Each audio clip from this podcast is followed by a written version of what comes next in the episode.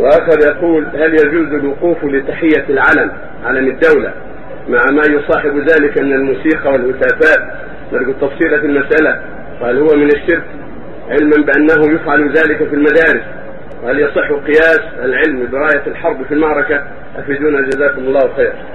الذي يظهر هذا لا يجوز. ومن التشبه باعداء الله والقيام بالعلم وانشاد قصائد أو أو موسيقى كل ذلك يتشبه باعداء الله ولا يجوز. نعم.